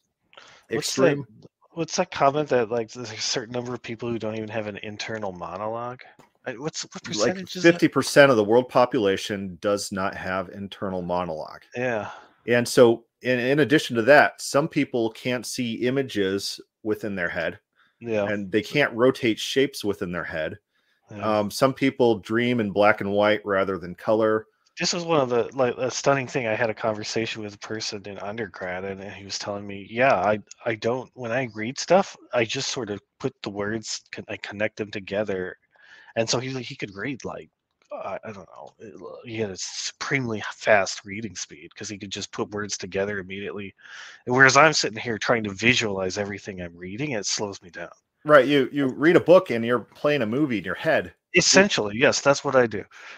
And, and so it, it shocked me at the time that you know people experience the world radically differently and, and and you don't discuss this because you just take it for granted that everyone else is doing the same thing Right. I was talking to one of these people who can't see images, and uh, she's saying like, like I'd watch Clar- Clarissa explains it all, and they'd have these wavy lines where they have this flashback. She she's like, I always thought that would be really cool if people could do that in real life. She had no idea what was going on. It's just it. The, yes, that that literally happens. Yeah. People can yeah. relive memories in their head, and it just wasn't conceptually available to her. And so it's it's it's real weird. Not not every person uh, is intellectually the same, and uh, and this is this is going to be a genetic thing. This internal monologue in internal pictures. So yeah, if young men out there try to make sure that your wife, your future wife, can rotate shapes in her head before marrying her. Yeah, give give her a Rubik's cube. here solve this honey um that like that that's your what you do we're going on a date can you solve this in the car by the time we're we're there yeah just, just, checking that. All right so these things are heredit- hereditable. Um children will have attributes of their parents. And it's uncontroversial typically when you talk about height. Everyone understands oh yeah you marry a short guy you're going to have short kids. You marry a tall mm-hmm. guy you're going to have tall kids. If you marry a good athlete you're going to have good athlete what what becomes controversial when you talk about intelligence and IQ, then everyone grabs the pitchforks and say, "Oh no, I mean, everyone." This, this, this, is part of the tricky thing because, like, your whole your, your think about your channel is dedicated to the idea of the will, free will, openness. At what point is genetics a determinative factor, and what point is it a decision being made? Right. So Bryan Caplan has some in- interesting statistics on that in his book, uh, Selfish Reasons to Have More Children. And he talks about the heritability of uh, different things.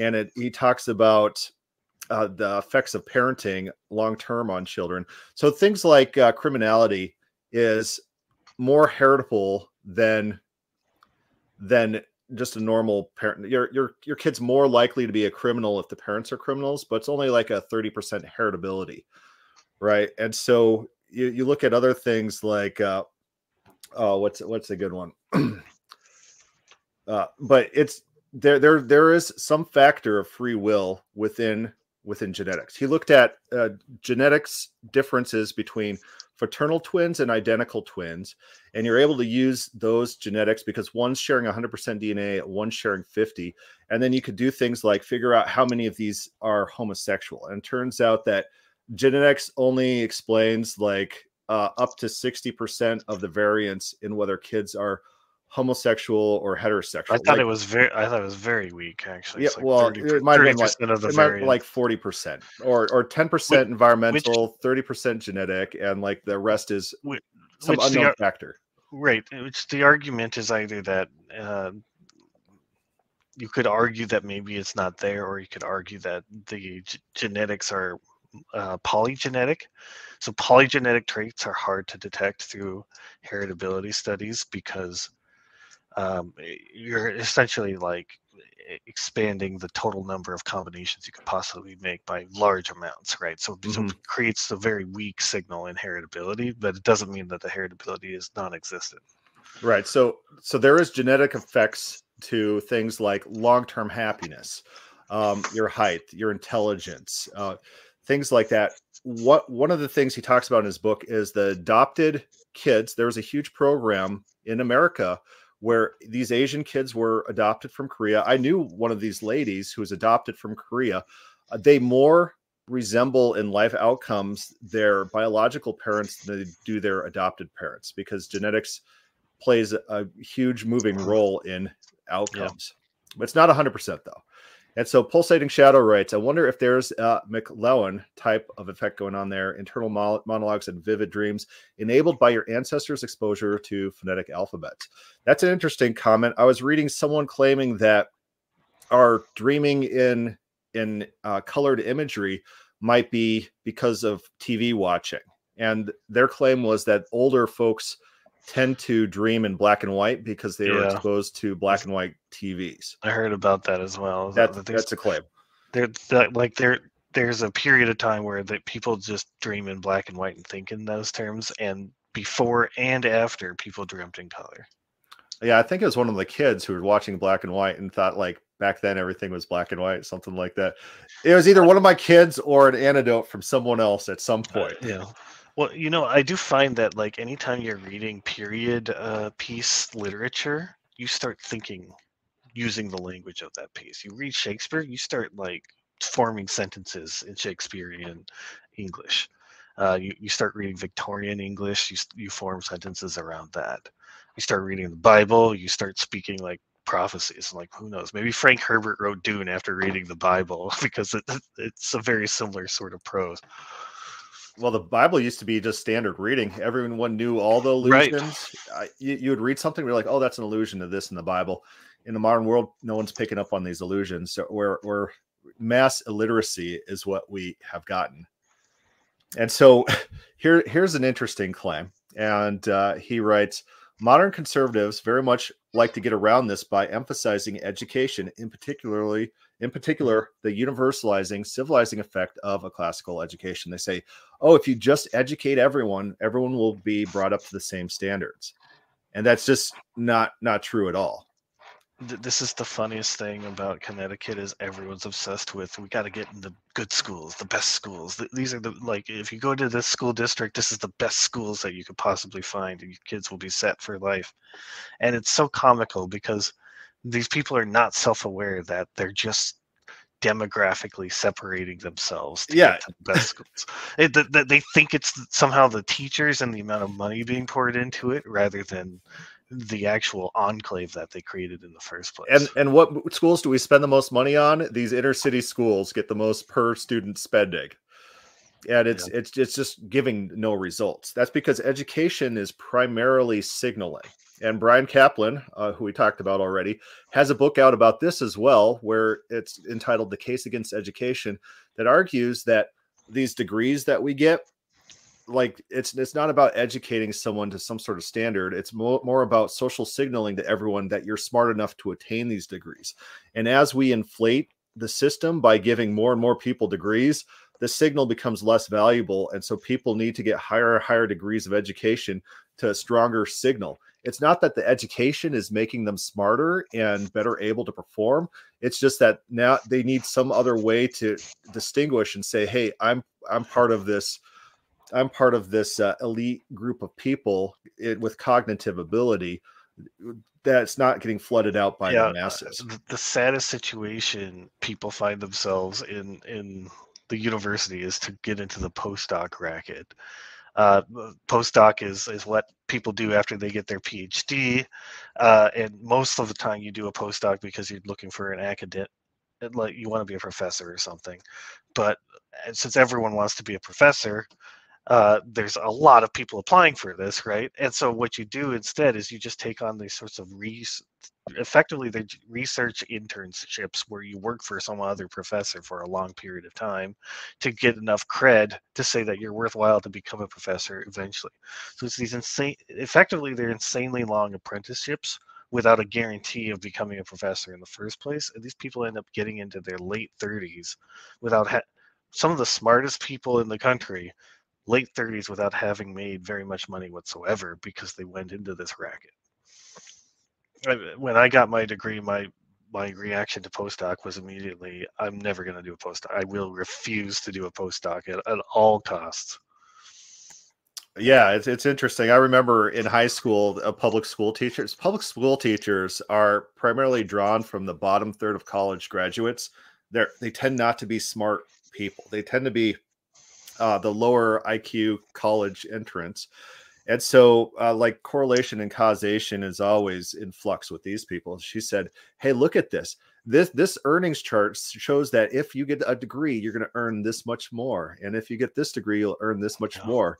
This was uh, like in the '90s before this influx of uh, college graduates and the charts are not going to show the same thing. It's going to show that college degrees getting less and less. I didn't pull up a chart for it because I didn't know I was going to go down this route, but college degrees are earning less and less money. And now college degrees is like mm. standard standard requirements for kind of entry level jobs that used to didn't require that, that, make no money and that's you have anti-work reddit complaining about it all the time right uh, one of the other funny things about these college degree correlations you know every there, there's some saying, "Oh, women are overtaking men." There's so many more women in universities, right? And so like they're going to get ahead because they're all they're the ones getting the degrees.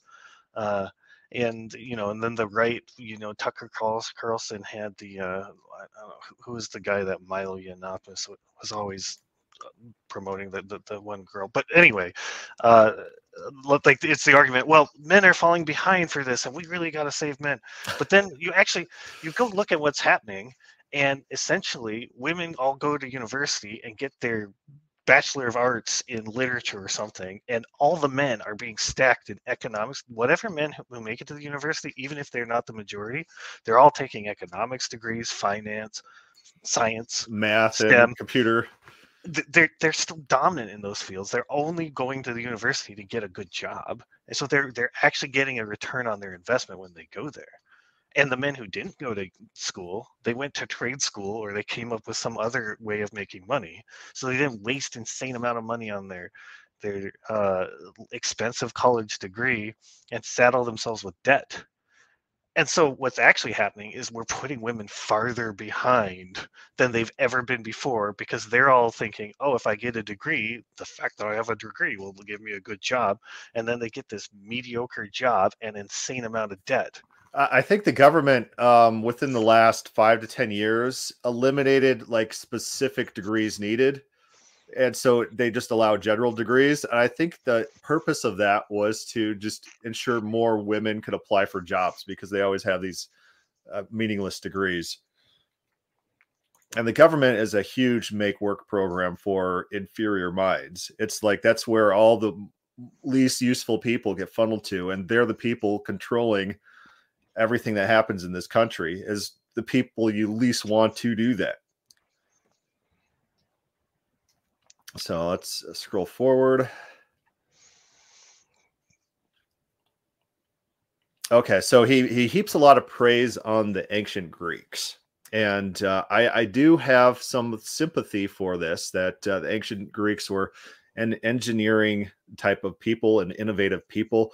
What were the conditions that brought together and formed an entire culture of philosophers. You got uh, people like Socrates and Aristotle and Plato and uh, Pythagoras and and just all these different philosophers and all of it's coming from the same location. Like the Romans, they conquered Greece and Greek became the fashion that they wanted to emulate. They wanted to emulate it, the conquered people and bring in those traditions and those philosophies. There's something about Greece that is unusual in human history.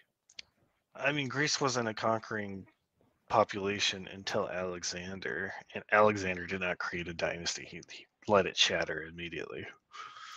Um, he, he could have actually created some sort of succession if he wanted to, and he didn't.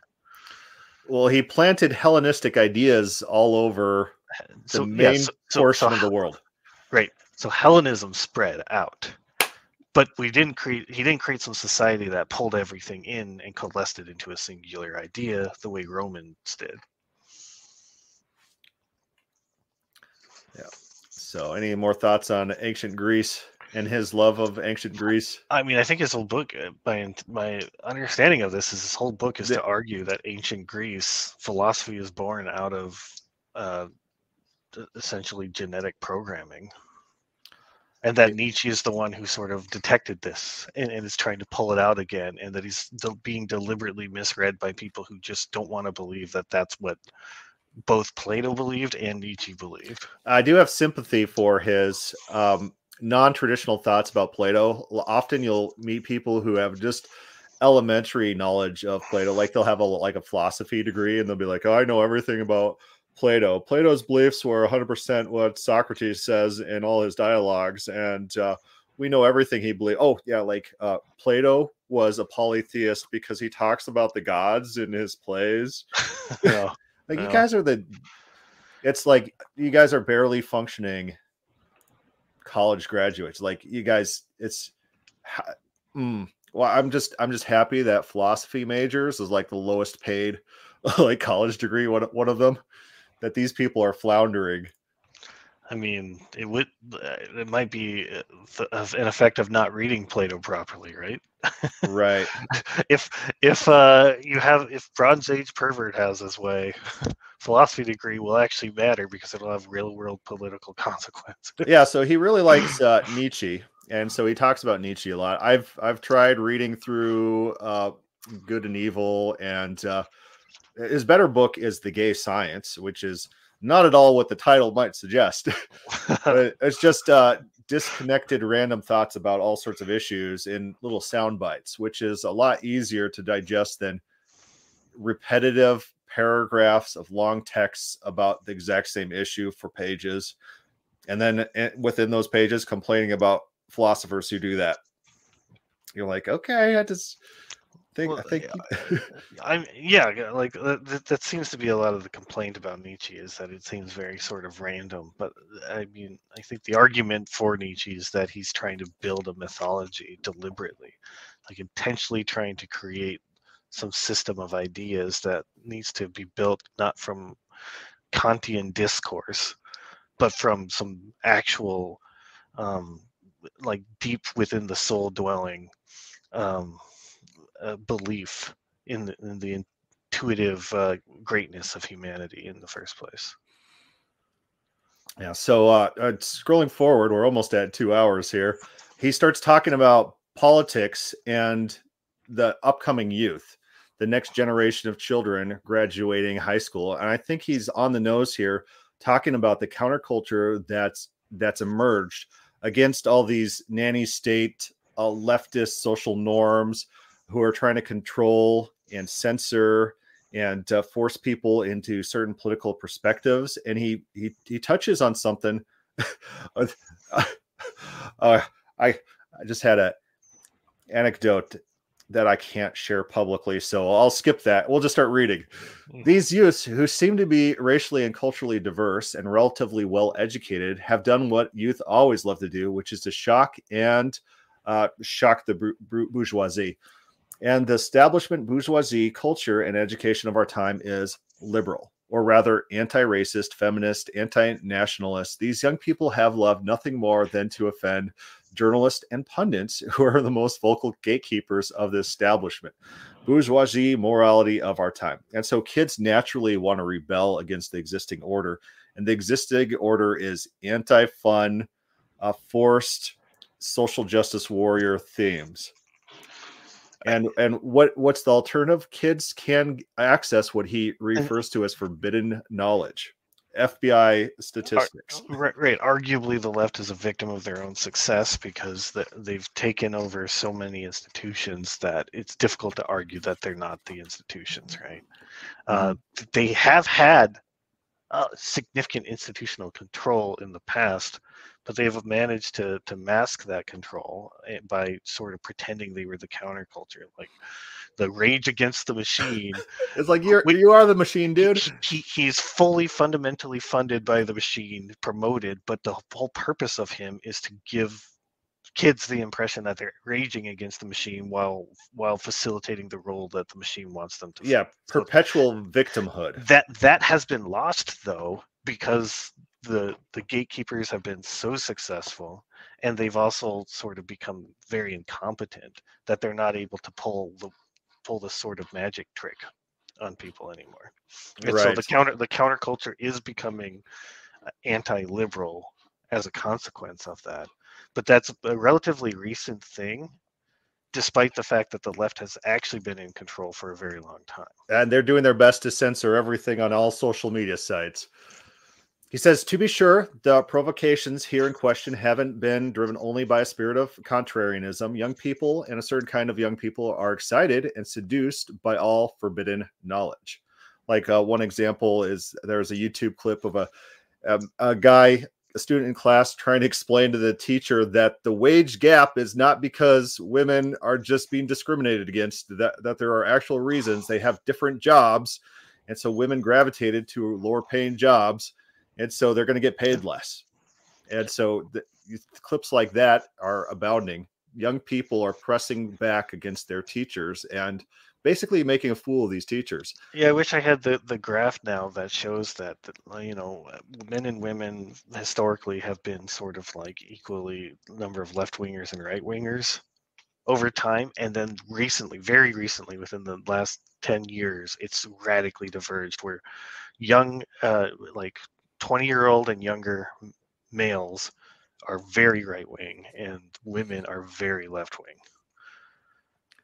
all you have to do is unlimited immigration to women. Yeah, there you go. Change, change in a second. There you go. it says, uh, and have a positive and keen interest in this forbidden knowledge through its demonization, not only of Nazism, but actually frank discussions about human nature and about group differences, about the role of heritability and genetics that play that the role of heritability and genetics play in human behavior and societies. The elite of our time have made such knowledge and such ideas irresistible to the young. Young people want to know about the world, they want to have conversations. So he, he points out that some of it is against these people because these people are they're not fun. Uh, you're you're they're, they're the people shutting down comedy. Uh, you can't be the side that hates laughter and hates freedom and right. likes pushing boundaries. You're going to start losing culturally if you do that.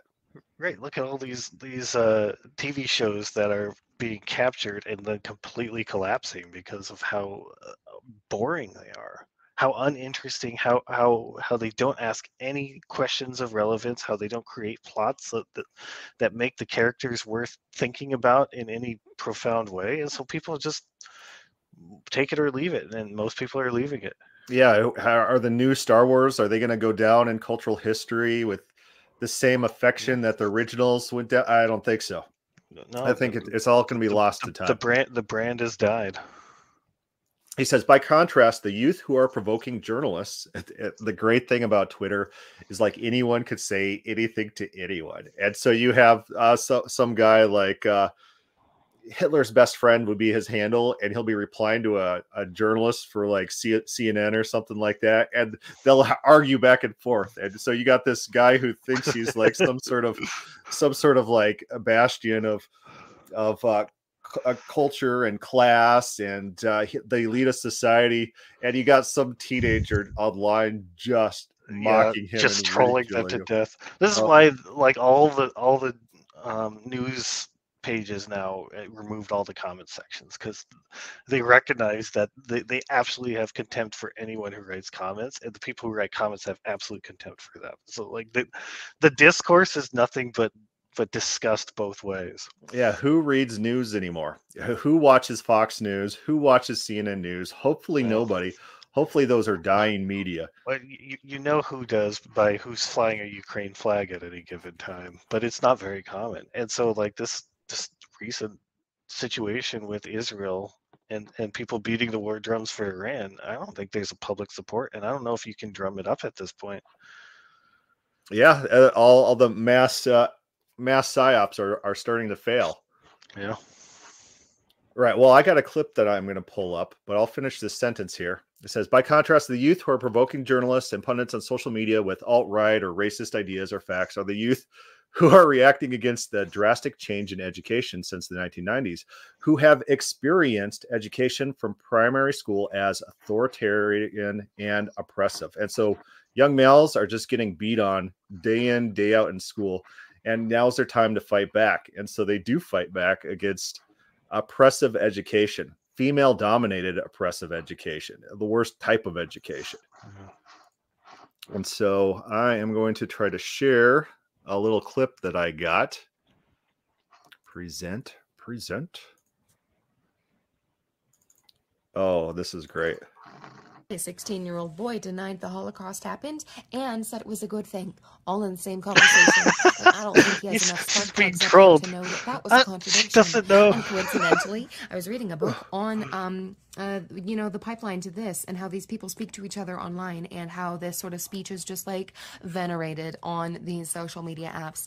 And this little chicken nugget just opens up his mouth and says the Holocaust was a good thing because it decreased the world population. so I go over and I lean on the little monitor thing next to them and I said, Go ahead, keep talking, say more words. What else? It'll give me more to write down on your referral.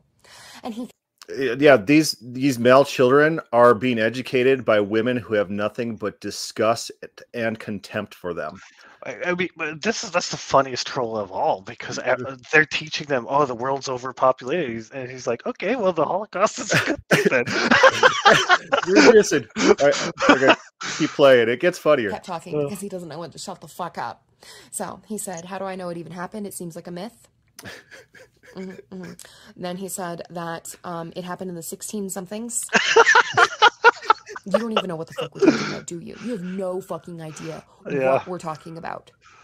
So I, I explained when it happened, and I said that there are still survivors of it today, and they would be, you know, a little bit upset if they heard you talking like this. And he said, There are no survivors. They are all ash. Mhm. So the little cowpie tried to deflect and say that I was Oh. putting words in his mouth because he was just digging himself deeper into his hole. I mean, Then he tried to change the conversation and asked me if I listen to Christian music. I said, no, I do not. And then he said, oh, so that means you're a Satanist? oh, oh, it was so funny it's so funny you're gonna say something uh, I mean, like, like this. She has no self-awareness that he that he's just trying to press her buttons every which way he can, right? yeah one comment Like- on this was pointing out she's dealing with uh, mental equal that's why she's getting so worked up about this because she's she's not the superior uh, mental ability in this that- that- conversation Like, I guarantee you, whoever is pushing her buttons knows more about the subject than she does. well yeah absolutely The two don't have, like, the one does not equal the other. And then he got up and left uh, without asking permission. Just walked out of the room. Uh, so big old fat referral. And the prin- vice principal reading my note on all of the things that he said for the record, you know, uh, he was reading it and he goes, oh, okay, oh, oh, oh my God, okay, oh, oh, yeah. Yeah. Today is 16 yeah so these people have no no business being anywhere near a young child. It's like these are the people that are educating our children. It's just the Yeah. lowest intellect like the bottom third of college graduates overwhelmingly is what Oh, yeah. fields the teachers. Oh man. Gotta represent our our book here Man, uh, we are almost at two hours here. Well, is, is, is that uh, cover what you wanted to cover? Well, maybe. Like, is that is that the goal? Talk about the death of society and why how that affects. Yeah, it's it's very interesting the implications for Christianity and how I, I And- did want to talk about that a little bit. Yeah. Yeah, the enforced monogamy was was key for societal happiness, for societal buy-in. Um, society incentivizing males to raise families and to lead strong families, and disincentivizing women from having adulterous affairs. Those things are key to a stable and long society. Those are features we find within the Bible. And so it it's interesting that he's pointing this out now in this common era where all Christian tradition has been torn down by these people who are trying to reformat society into some sort of utopian ideal that's turning out to be a dystopia. Uh, So one thing that's interesting about Christianity is they do support monogamy and they do support uh, resistance to cousin marriages, that sort of thing. Uh, but in terms, but, but if you contrast it with the Greco-Roman tradition that he's pointing out, uh, Greco-Roman tradition, he says, is a very brutal eu- eugenics program. And Christianity did not adopt, and arguably a lot of Christianity is about finding the the meek, the broken, the helpless, and lifting them up. And so there's there's a strong contrast between sort of the brutality of the Greco-Roman tradition compared to the Christian one. How that affects selective breeding, it's probably a complicated question that requires a, a- a long talk, because you know it, it probably depends on on where you're helping people and where you're being brutal for example. There, there's i'm sure there's a lot of complexity related to it. But it is important to note that christianity is in, in a strong sense in opposition to this greco-roman tradition. If what he's saying about plato that plato's real program is his, his long-term goal and, and vision is actually a eugenics program that is actually not a christian program at that point Well, in Old Testament, we definitely have eugenic programs. You have uh, pro- prohibitions about taking spouses from other peoples. Uh, you have, is it uh, Ezra, where they they cleanse all their foreign wives and send them away, just just to keep everyone within the tribe. Uh, they, they have so so the, there's a difference between eugenics and just tribal solidarity. Tribal solidarity is trying to preserve your people your group. I don't Whereas think a there's that big of a difference, but a eugenics program is like identifying and isolating the weak within your group and stripping them of their breeding abilities and, and so that's the difference. It, it would be like in america trying to find people in arkansas and west virginia and and, and uh, sterilizing them. So I think a tribal system like that that uh, stays within the tribes is inherently a eugenics program. And so one speech I was listening to about why everything is eugenics if it because it, if it affects breeding right? Eugenics in some way. One speech I was listening to was saying that all all the innovation was coming out of Central Europe was because of the Black Plague, and the Black Plague was actually eugenic it, because it killed off the lower rungs of society, the dysgenic individuals, and allowed the eugenic people to have more children and flourish. And so that was that was the claim.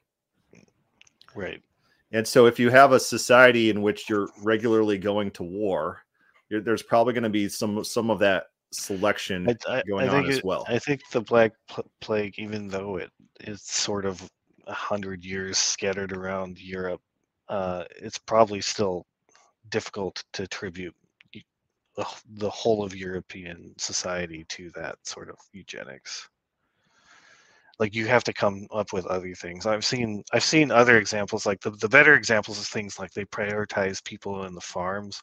Farms had all the populations and moved them into the cities, and the people who owned the farms were all kind of middle class type people. So people who are having kids are sort of middle class level people, whereas the the cities would take on everything else. So Yeah. th- th- that I think is a more um, long term description of, of these breeding patterns.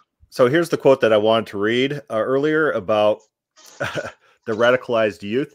The radicalization of the youth follows upon the complete collapse of Western intellectual life that has rendered our authorities not dangerous, immoral, or degenerate, as they think their opponents consider them, but boring, authoritarian, and stupid, or, or not being ruled by the, the smartest individuals. And the kid, kids understand that, and they're fighting against that. But we're at about two hours, and so we'll close there. And we're at the end of the chapter, anyways. We skipped over some of the stuff, but I think it's an interesting read. I think it has a lot of insights for conservative Christians to consider about yeah. our outlook on the world and where we want to bring the world if, if we have any sort of political control, what kind of things we need to do. Recriminalizing adultery, enforced monogamy, uh, the destruction of the sexual liberation if you want a coherent society in which the men have buy-in to the state of society if we want to avoid societal collapse. So i think there's a lot of good takeaways for anyone reading this and i, th- I think so so the fundamental takeaway i think you should have from this is that uh, this idea of creating more stable societies has to be a repudiation of egalitarianism as the central virtue.